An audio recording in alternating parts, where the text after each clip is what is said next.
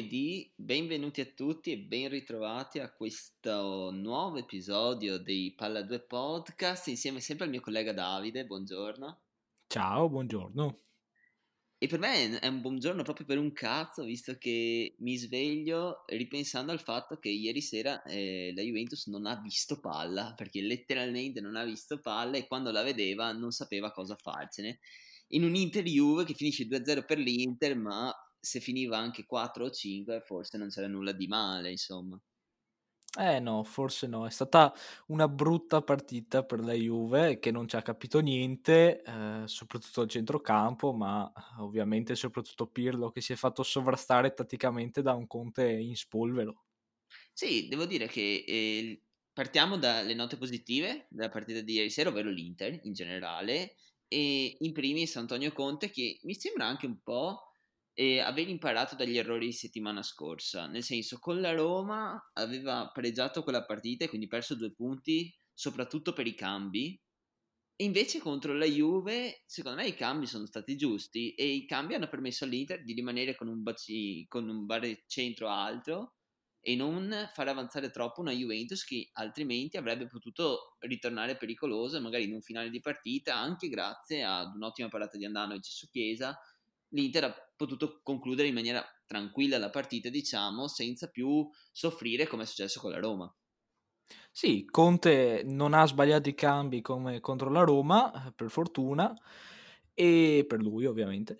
E quest'Inter a me non è sembrata particolarmente forte. È strano dire dopo una partita contro la Juventus, campione in carica che arriva da nove scudetti di seguito, dire che l'Inter ha fatto una partita tra virgolette normale, però secondo me è così il risultato di ieri è più dovuto a demeriti della Juve che a meriti dell'Inter. Chiaramente eh, alcuni giocatori dell'Inter hanno giocato una partita spaziale, primo su tutti probabilmente Barella, credo che tu sia d'accordo con me, e Io... che ha sfruttato al meglio gli spazi dati dal centrocampo mal gestito da Pirlo della Juve. Anche Andanovic ha fatto una bella partita. E ieri stranamente la, l, non hanno giocato bene né Lukaku né Lautaro, secondo me almeno, e, ed è strano dire che eh, Lukaku e Lautaro giocano male e l'Inter vince, perché tendenzialmente eh, viene da dire che se l'Inter gioca bene è soprattutto grazie alle sue due punte su cui si appoggia molto, però ieri non è successo questo e comunque l'Inter ha vinto. Sì, io allora prendo alcune delle tue considerazioni. In primis sono d'accordissimo su quella su Nicola Barella e non è la prima volta che dico la mia opinione su di lui. L'ho già detta anche alla fine dello, del 2020, in quell'episodio in cui abbiamo fatto i nostri Oscar, in cui ho dato a Barella il premio di miglior centrocampista e lo sta confermando. È chiaramente il centrocampista italiano più forte in questo momento e, e, ieri sera è stato nettamente il migliore in campo, sarà anche per demerito del centrocampo della Juve, ma ieri sera Barella era infermabile, correva ovunque e tutti gli spazi che all'Inter doveva coprire c'era sempre uno tra Barella e Vidal e il più delle volte era Nicolò. E al di fuori del gol ovviamente questa prestazione. Il gol è solamente il coronamento di una prestazione di un livello superiore alla media Mentre in disaccordo con te mi trovo sulla prestazione di due attaccanti, o meglio, sull'Autaro sono completamente d'accordo, perché per me è stato abbastanza abulico ieri sera, non è stato decisivo e incisivo come sa essere in altre partite. Mentre su Lukaku ho un'opinione un po' diversa, nonostante io sia un suo grande detrattore e nonostante abbia sempre confermato la mia teoria, ovvero che nelle grandi partite lui non la butti dentro, secondo me ieri sera, nonostante Chiellini della Juve sia stato uno dei migliori, perché per me ha contenuto molto bene Lukaku, comunque è stato decisivo mm. per l'Inter per far salire la squadra e, e smistare vari palloni in giro e guadagnare dei falli importanti per guadagnare tempo. Probabilmente è quello che fa sempre Lukaku in queste partite importanti, ovvero anche quando non segna, questo è il lavoro che mm. fa lui. Probabilmente mi aspetterei di più, ovviamente, nel senso da mm. come si parla di Lukaku soprattutto al di fuori dell'ambiente, cioè dentro l'ambiente Inter e al di fuori di quando si parla nelle testate giornalistiche, si parla sempre di un Lukaku stratosferico. Ecco che me lo aspetterei un po' più in fase realizzativa. Però secondo me la partita di ieri sera di Lukaku non è completamente negativa, è una partita molto di supporto alla squadra, in cui però chiaramente sono stati altri protagonisti, in primis appunto Nicola Barella e l'infiltrato Arturo Vidal, che tanto infiltrato non è, lo è, non si sa ancora, dipende da che momento si guarda. Allora, parliamo un pochino della Juve, perché secondo me la partita ieri è dipesa tantissimo dalle scelte sbagliate di Pirlo e poi da... parliamo un po' di queste scelte sbagliate di Pirlo, secondo me ce ne sono state un paio molto molto brutte. Eh, e poi vorrei anche parlarti di una dichiarazione di Chiellini che conferma un po' certi eh, pensieri sì, miei, ma ne parliamo dopo. L'ho letta, se poi partiamo da quella, visto che è un buon aggancio per comprendere poi il discorso che faremo dopo sulla mancanza di determinati ruoli, di determinati giocatori.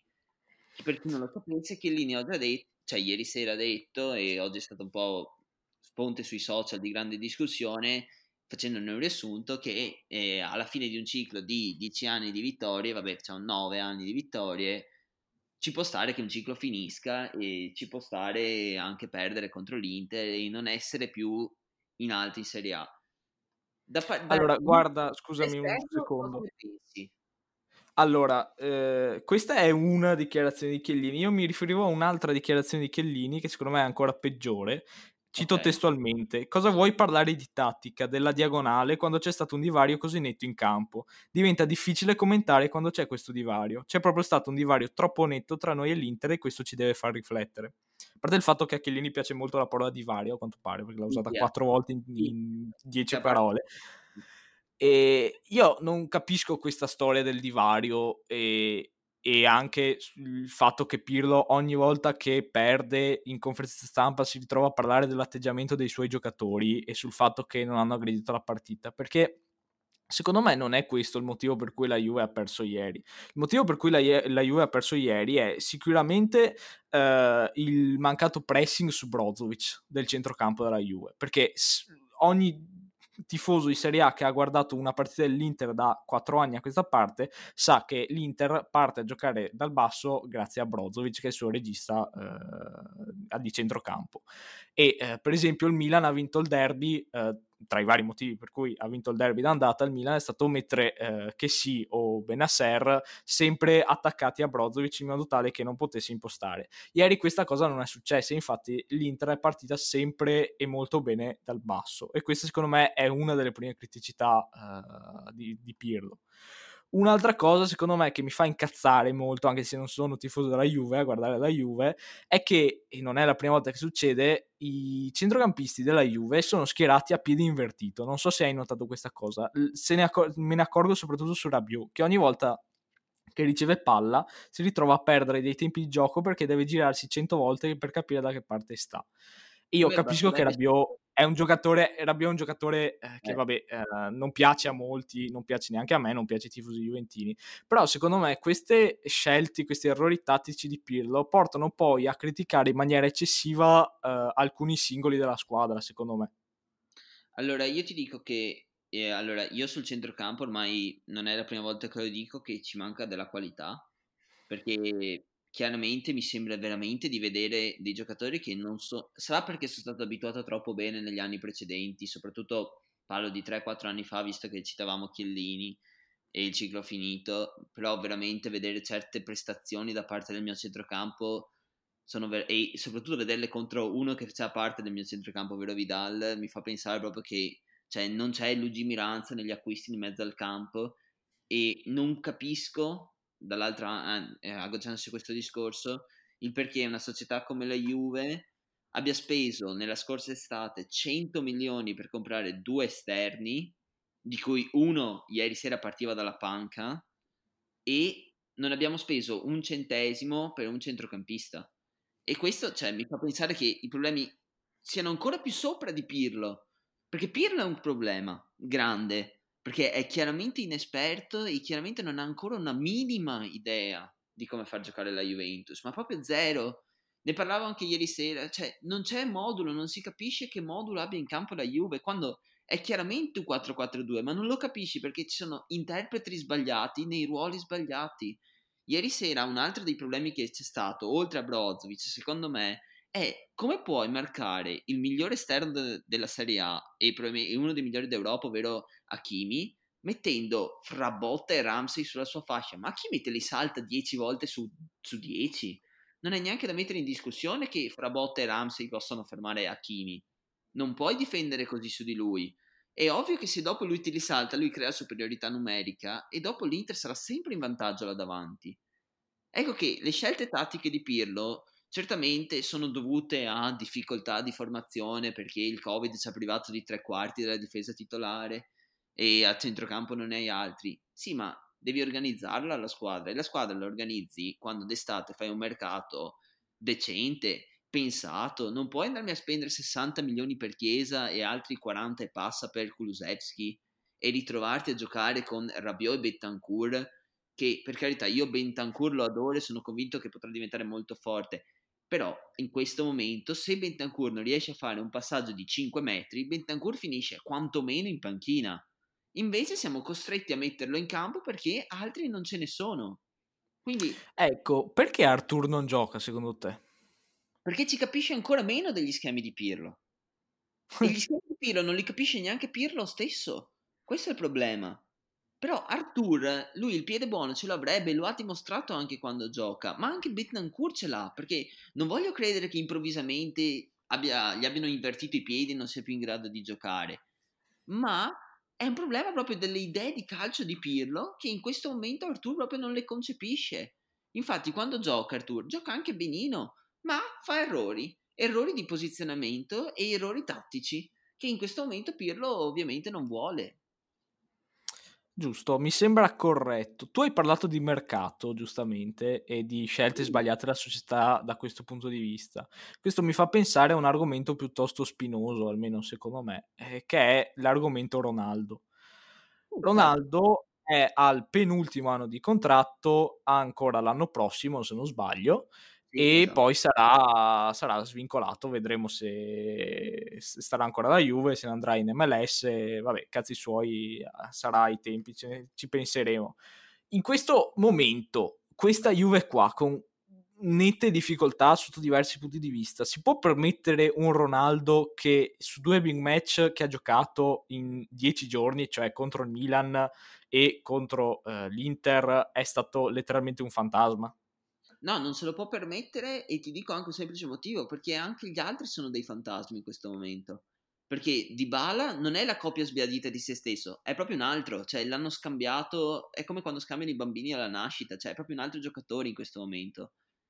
E Morata è stato fermato dall'infortunio quando era in gran forma, in questo momento in attacco della Juve non c'è nessuno e ieri sera Morata si è visto che non è, condi- non è più nella condizione che aveva un mese fa, si è visto chiaramente in questo certo. momento della Juve non c'è nessuno che possa essere decisivo e l'unico che può essere decisivo è Ronaldo, ma è anche lui fuori condizione. È anche lui un giocatore che in questo momento non riesce a essere decisivo e la Juve in questa difficoltà, in questa situazione attuale in cui non riesce a creare gioco, non riesce a tenere palla, non riesce a fare tre passaggi in croce, l'unica soluzione che ha avuto è quella di diamo palla a Cristiano Ronaldo. Infatti Cristiano Ronaldo ha 15 gol in campionato e molte partite le ha risolte quasi da solo. Quando però Cristiano Ronaldo non è in forma e non è in partita, vedi col Milan e vedi contro l'Inter, ecco che sorgono le difficoltà. Col Milan ci siamo sopperiti grazie a, a Chiesa che ha veramente fatto il fenomeno a 4 contro il Milan e si è inventato due gol strepitosi. Ma anche ieri sera Chiesa è stato per me uno dei migliori della Juve Eppure non ha fatto, se non fa contro, come contro il Milan, non potrà mai essere sempre lui Chiesa, perché Chiesa non è Cristiano Ronaldo. E quindi Cristiano Ronaldo non ce lo può permettere la Juve, nel senso, la Juve certo ha bisogno di Ronaldo, ma avrebbe più bisogno di una squadra che in questo momento proprio manca, di cui Ronaldo dovrebbe essere semplicemente il finalizzatore o il, quello libero di giocare, di fare quel cazzo che vuole, perché è quello che deve fare Ronaldo, lasciare fare quel cazzo che vuole, e allora là usi al massimo Ronaldo, ma servono altri 10 che sappiano giocare a calcio. Certo, un'altra cosa che non capisco è il perché Pirlo non faccia giocare Kuluseschi. Perché allora tu hai detto che Chiesa è stato uno dei migliori ieri. Ehm, sai cosa ne penso io su Chiesa? Eh, non è un giocatore che mi piace. Secondo me, come avevo detto anche nello scorso episodio, uh, una rondine non fa primavera, cioè la partita del Milan con quei due gol inventati con anche grazie agli eh, sbagli difensivi, gli errori difensivi di Teo e Romagnoli sulla stessa fascia, ma vabbè. E Chiesa, quando, quando ho visto Kuluseschi entrare ieri sera, ho visto una Juve, eh, forse anche grazie al fatto che erano gli ultimi 20-25 minuti e ha provato ad andare un po' più all'arrembaggio, ma comunque ho visto che grazie a Kuluseschi il baricentro della Juve si è alzato di 20 metri. Con Chiesa questo non l'ho visto. E eh, appunto per quello fa giocare Chiesa. Perché con Kulusevski, secondo il mago Pirlo in panchina, siamo troppo squilibrati. Infatti, quando, che, quando fa giocare Kulusevski titolare, dove lo fa giocare? Gli fa fare la seconda punta, che va benissimo perché ha giocato molto bene quando ha giocato seconda punta. Anche in Coppa Italia in settimana contro il Genoa, ha giocato seconda punta a fianco di Morata e ha fatto un partitone. Per carità, eri contro il Genoa, però comunque ha giocato veramente bene ed è stato veramente un giocatore de- incisivo messo esterno del centrocampo a 4, in questo momento Pirlo non ce lo vede. Io ce lo vedrei benissimo, ovviamente, ma anzi ti dirò di più. Secondo me non è il problema che gioca Chiesa al posto di Kuluseschi, ma il problema è che gioca Ramsey esterno. Quando per me basterebbe dirottare Chiesa dall'altra parte e mettere Kulusevski a destra. Cioè, questo deve arrivare alla Juventus. Cioè, se abbiamo speso 100 milioni per i due esterni, i due esterni devono giocare perché entrambi sono dotati di grande talento. Anche io amo molto più Kulusevski di Chiesa, però Chiesa ha dimostrato di valere il posto nei titolari e allora diamoglielo. Però diamoglielo insieme a Kulusevski, perché non posso permettere in questo momento in cui siamo in grande difficoltà di lasciare un talento come lui in panchina. Come non possiamo permetterci di tenere il nostro miglior centrocampista in panchina, perché non è possibile che giochi Rabiot e Betancourt quando hai McKenny, in panca, che in questo momento è tre spanne sopra chiunque nel centrocampo della Juventus. Ecco che allora Pirlo sta, per quello Pirlo ieri sera ha sbagliato varie scelte, perché Kulusevski e McKenny ieri sera partivano titolari, senza ombra di dubbio, non doveva neanche esserci il pensiero che non partissero titolari. Per me, uno tra Bonucci e Chiellini doveva finire in panca e a malincuore ci va. Bo- no, a malincuore, col cacchio a malincuore. Ci va in panca Bonucci perché il Chiellini di ieri sera me lo tengo molto volentieri. Non sarà più il fenomeno che era un po' di anni fa. Però è comunque un gran giocatore e ha comunque chiuso Lukaku molto bene. Ma Bonucci è inesistente in difesa. Cioè, Bonucci ieri sera è, cioè, non, ha, non mi ricordo una sua giocata, un suo intervento importante, una sua aggressività, niente. Mettiamo Miral in campo Secondo me anche il mhmm, principale colpevole del secondo gol dell'Inter, cioè quello di Balel di Barella, che ci ricordiamo tutti, perché probabilmente è l'azione simbolo della partita di ieri e del dell'ine dell'inefficacia del pressing e e della tattica juventina e invece il contrario l'efficacia di quella interista. Perché ho in questo momento davanti agli occhi un fermo immagine di quel lancio di bastoni. A parte che si vedono eh, Lautaro e Vidal indicare chiaramente a Bastoni di lanciarla perché sanno già che eh, Barella è libero e lo vedono molto bene. Ma vedo uh, un Chiellini che giustamente segue Lukaku uh, con un pressing a uomo. Vedo Bentancur in mezzo che non sa cosa fare, Frabotta che poveraccio vede Barella davanti a lui che corre come una iena e Hakimi dietro di lui che non sa dove si trova e quindi rimane anche lui a metà strada e un Bonucci oltre la linea di centrocampo, quindi nella parte di centrocampo dell'Inter, che tenta in qualche modo di seguire Lautaro, ma che anche lui si trova in mezzo e non sa cosa fare. ed è da questo momento Bastoni vede molto bene Barella e lo lancia e segna. Eh beh, perché il primo gol dell'Inter invece, alle marcature del primo gol dell'Inter, dove c'è, vediamo questo cross di Barella, c'è Rabiot che doveva chiaramente seguire lui l'inserimento di Vidal, che sta letteralmente fermo in area di rigore fermo. Danilo che non riesce a chiudere in tempo perché vabbè non ce la fa, però anche lui è un Fiandor Mensah e non riesce a anticipare Vidal. E i due centrali chi seguono? Bonucci, ma mi vuoi dire che stai seguendo Lautaro? Ma cazzo, ma andrai a chiudere su Vidal che si inserisce? Mentre che in linea appunto era uomo su Lukaku. Cioè, ci sono degli errori macroscopici nella tattica di Pirlo. Cioè, ci sono veramente dei problemi e i problemi vengono dal centrocampo nettamente perché il centrocampo non aiuta in difesa e non aiuta in attacco. Cioè, se io penso a quello che era la Juve, visto che Chiellini ha detto che è un ciclo finito e che ci sta a perdere, ma cazzo, ma fino a qualche anno fa giocavamo, potevamo permetterci di mettere Marchisio in panchina e non il Marchisio dopo il, dopo il crociato, ma quello prima che era un giocatore titolare in nazionale e tu potevi permetterti di metterlo in panchina. Invece adesso ti permetti di mettere in campo Rabiot. Ecco, cioè, questa è tutta la differenza del mondo. Al tempo c'avevi Pogba e Vidal che facevano più di 20 gol a testa, più di 20 gol in due in un campionato. Adesso c'hai Bentancur e Rabiot che non fanno 20 passaggi giusti in un campionato. Credo uh, che ci siamo intesi, la Juve ha diversi problemi strutturali e che sarà difficile risolvere. Detto questo, dato questo sfogo tuo Grazie. sulla Juve, giusto anche secondo me, eh, credo sia tempo di parlare anche di Lazio-Roma, che è la seconda partita più importante di questo turno di campionato, il derby di Roma, che ha visto la Lazio trionfale, trionfale con un... Sì, sì, assolutamente. Non mi aspettavo questo rotondo 3-0 da parte della Lazio anche se eh, la Lazio e Inzaghi ci hanno a ci hanno abituati a grandi partite contro le grandi perché la Lazio e Inzaghi tendenzialmente perde punti contro le piccole, contro il Crotone, contro lo Spezia, quelle, quelle squadre là. Contro le grandi squadre tendenzialmente o ha sempre vinto o se ha perso, come nel caso del, del Milan a San Siro, è stata per sfortuna o per eh, individu- individualità dell'ultimo minuto, diciamo così. Allora, allora, allora, uh, io direi che questa partita uh, è stata un, una bella partita. Purtroppo la Roma si è ritrovata con un Ibagnez uh, orrendo, vergognoso, perché probabilmente due di tre gol sono colpa sua. Sì, e dalla... non capito niente.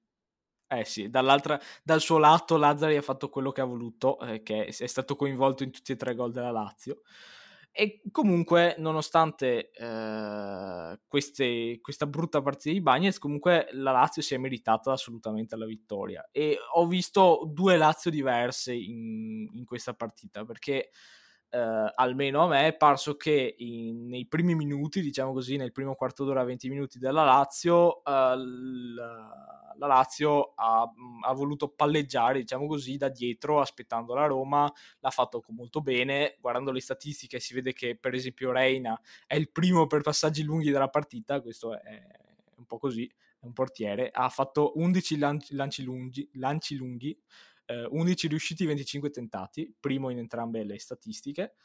E eh, mi sono anche accorto che Leiva, insieme a Lazio, è stato quello che ha fatto la migliore partita perché ogni volta riusciva a, ad abbassarsi vicino ad Acerbi e eh, non far, mh, mm, far diciamo, lasciare libero Acerbi in modo tale che Jack o qualsiasi attaccante della Roma si occupasse di lui per far impostare bene la Lazio e farla partire bene. Sì, io ti e... dico che sì, ti dico che invece nel secondo tempo, soprattutto dopo che è andato in vantaggio, ho visto una Lazio che non palleggiava più da dietro, ma che lasciava palla alla Roma invece. Eh e sì, che, è vero, è vero. E che giocava invece di contropiede, ma un bel contropiede, nel senso un contropiede efficace, comunque gestito e che l'ha portata cioè, a essere tranquilla in campo, nel senso non patire la Roma cioè, non come l'Inter settimana scorsa che si è ritrovata in vantaggio contro la Roma e ha sofferto tutto nel finale. La Lazio è stata tranquilla invece, è solida.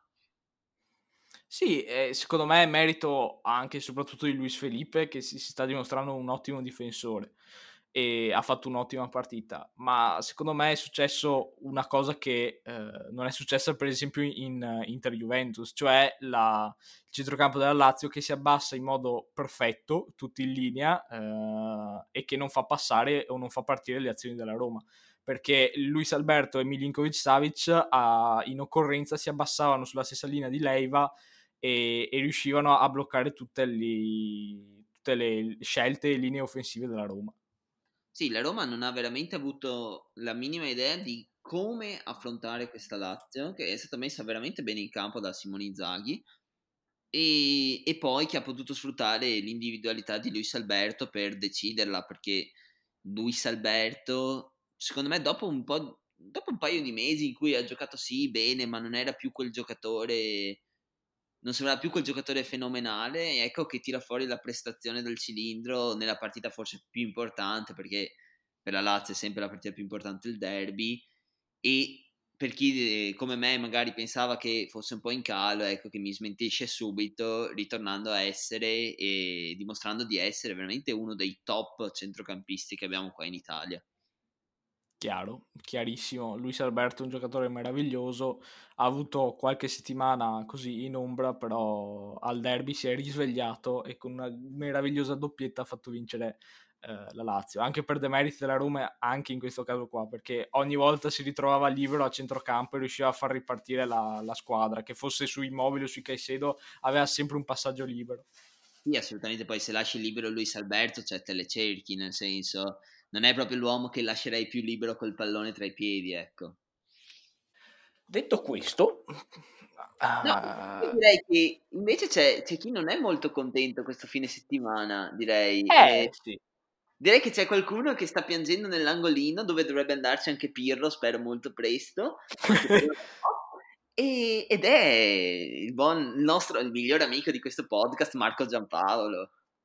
Eh, Marco Giampaolo paga per la seconda volta consecutiva delle colpe che non sono sue, secondo me. Perché come con il Milan si è ritrovato ad essere esonerato quando non è per nulla i, il primo dei colpevoli, secondo me. Perché già con il Milan si era ritrovato ad allenare una squadra non sua e con dei giocatori che non erano fatti per il suo gioco. Primo su tutti è Suso che gli è toccato metterlo trequartista, per dire.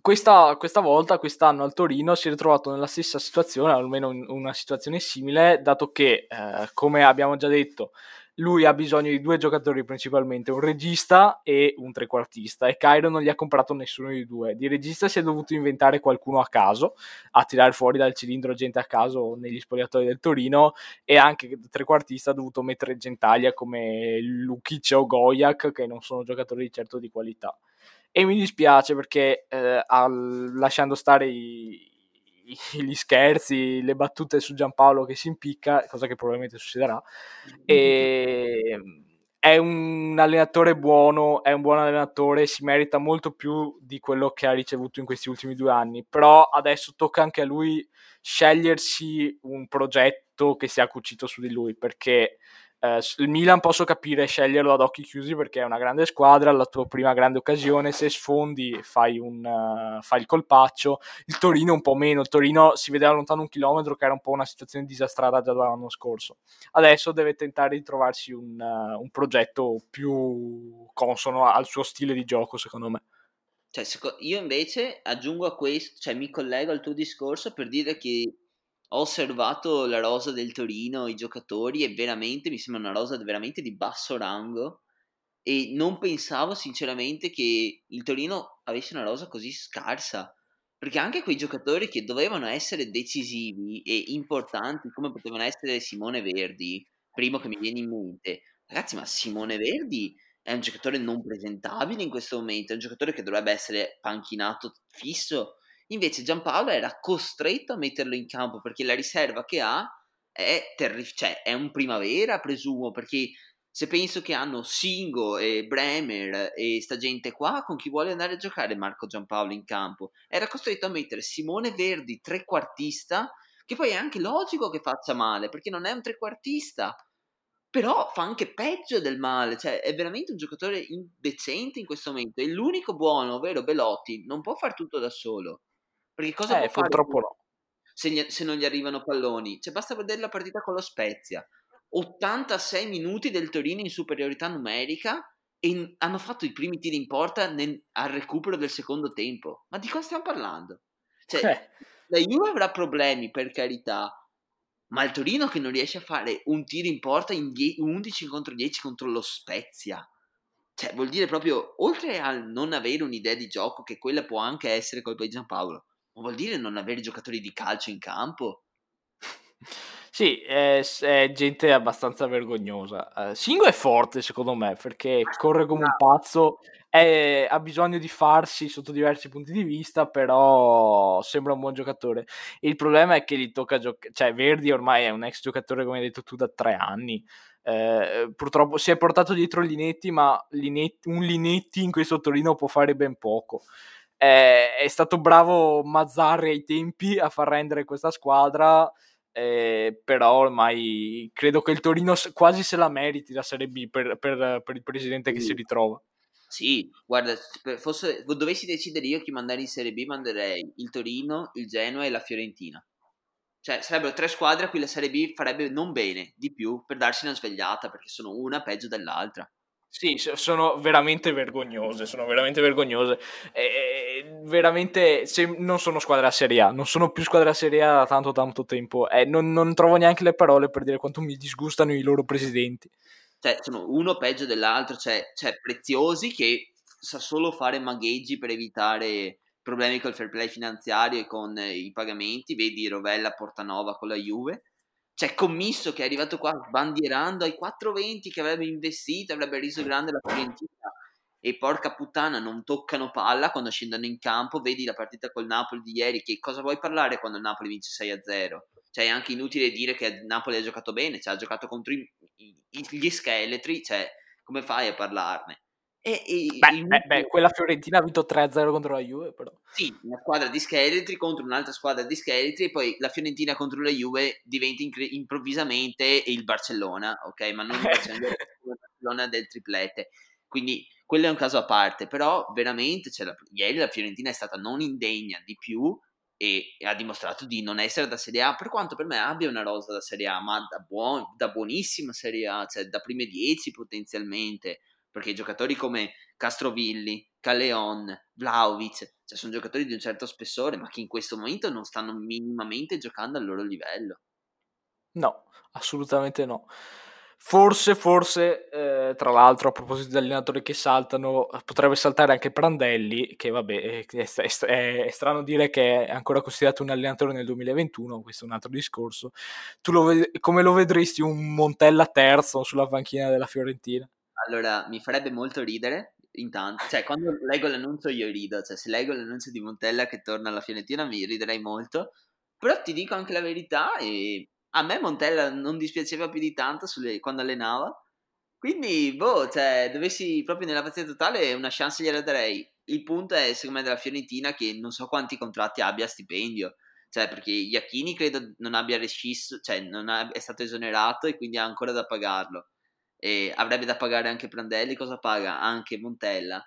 Secondo me alla fine, fino a fine anno, tireranno dritto con Prandelli sperando in un quindicesimo posto e, sper- e l'anno prossimo forse tornerà uno come Montella o non lo so, anche un Paolo Sousa, leggevo che era sempre un nome appetibile.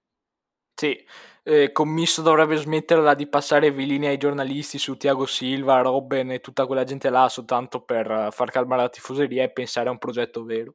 Sì, e non comprare gente come Ribery, perché Ribery è bellissimo e, ed è stupendo averlo in Italia, ma qual è l'utilità di Ribery alla Fiorentina in questo momento? Nulla, perché Nulla, è un giocatore ma che non ha più le ginocchia e non è più in grado di correre e quindi è solamente un peso a bilancio per la Fiorentina, perché credo che prendi una cosa come 4-5 milioni all'anno, che per una squadra come la Fiorentina sono davvero troppi. Sì, a proposito di ginocchia, gente che non corre più, a me dispiace dirlo, però ho visto Bonaventura e, e purtroppo è un ex giocatore, anche eh, lui. Bonaventura è un giocatore in chiara difficoltà che la Fiorentina ha preso a zero bene, ma lo paga a peso d'oro a, a stipendio. E quindi, sì. collegandosi proprio al discorso di gente che viene da infortuni, tra le mosse di calciomercato degli ultimi giorni c'è quella di, di ormai un ex Milan che va al Parma, ovvero Andrea Conti, e pensi che possa essere il luogo della rinascita? Non lo so, parliamo di un terzino prettamente offensivo che non ha mai saputo difendere perché nessuno gliel'ha insegnato, mm, che va in un Parma di D'Aversa che gioca con palla lunga e contropiede, quindi potrebbe essere un'arma offensiva in alcuni contropiedi, però credo che non corra più da tre anni Conti, eh, cioè ci daranno 7 milioni, il Parma ci darà 7 milioni, probabilmente gli, passeremo prima una gamba, poi un'altra, glielo spediremo a pezzi perché ormai Conte è, Conti è veramente un ex giocatore. E mi dispiace perché avevo, era un giocatore di belle speranze anche per la nazionale, mi è sempre piaciuto, ero contento in quella famosa estate del 2017 quando l'abbiamo preso, però ha avuto soltanto che sfiga a Milano. Sì, assolutamente. E mi collego appunto al Milan per chiederti cosa ne pensi dei due nuovi acquisti che sembrano stare per arrivare al Milan, ovvero di Tomori e Mandzukic. Allora, eh, tra l'altro abbiamo preso anche Meite, che non so perché, ma mi gasa, e non capisco perché, però non so, mi ha esaltato per qualche motivo. Per no. quanto riguarda Tomori, lo, lo, conosco poco. So che è di, un difensore di bellissime speranze, che ha trovato poco spazio nel Chelsea, e...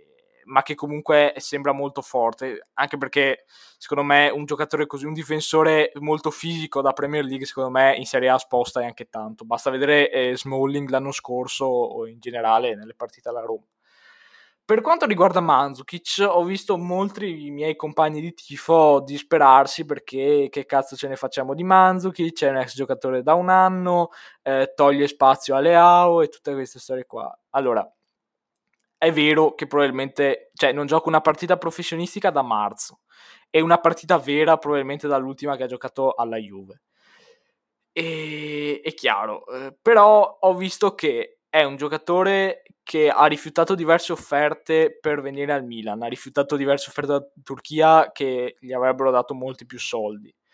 Eh, la storia, secondo me, che toglie il posto alle A o gli toglie i minuti è una puttanata perché eh, non voglio pensare che una persona intelligente come Maldini e come Massara vadano a prendere un giocatore di 35 anni come Mandzukic che ferma la crescita a un potenziale crack come Leao secondo me il Mandzukic andrà a prendere il posto di Colombo, eh, servirà soprattutto come eh, uomo forte in spogliatoio, con esperienza, un po' come Ibra a gennaio dell'anno scorso, e che eh, all'ottantesimo, settantesimo, in alcune partite tirate, eh, puoi inserirlo e magari il gol di testa te lo fa anche. Per esempio, nelle partite contro il Parma, contro il Genoa che il Milan ha pareggiato, un Mandzukic sarebbe servito e come.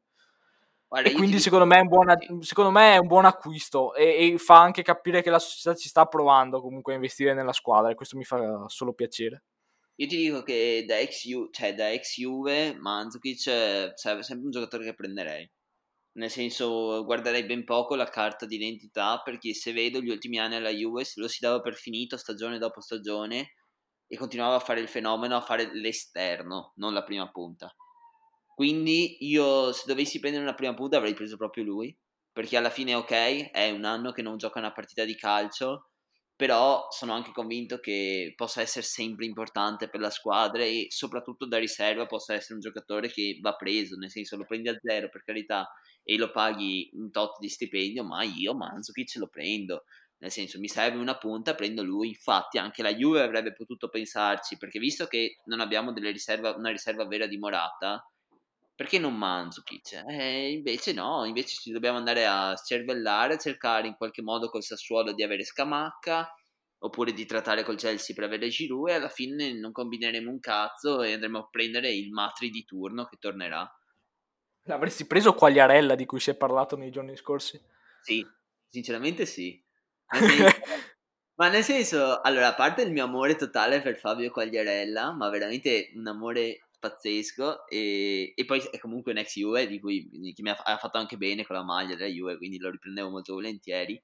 Però è un giocatore che si dimostra ancora a livello della Serie A cioè che in Serie A può stare ancora in campo nel senso con la Sampdoria comunque i suoi gol li fa non sarà più quello che vinceva la classifica capocannonieri ma alla Juve deve fare la riserva e giocare contro le piccole magari. Ecco che Quagliarella poteva andare bene. Adesso io non vorrei dire però nel senso la Juve non avrebbe bisogno di spendere i 25 milioni che chiede il Sassuolo per Scamacca in questo momento. Per carità, a me piace Scamacca, però in questo momento non possiamo permetterci un prestito con un diritto barra obbligo su Scamacca e investire 25 milioni su di lui, quando come dico, dicevo prima, a centrocampo non tocchiamo palla. Cioè bisogna investire nei ruoli giusti. Prendevi Quagliarella a zero o a quello che era, prendevi Manzukic a zero e gli pagavi solo lo stipendio e non spendi sull'attaccante, spendi a centrocampo.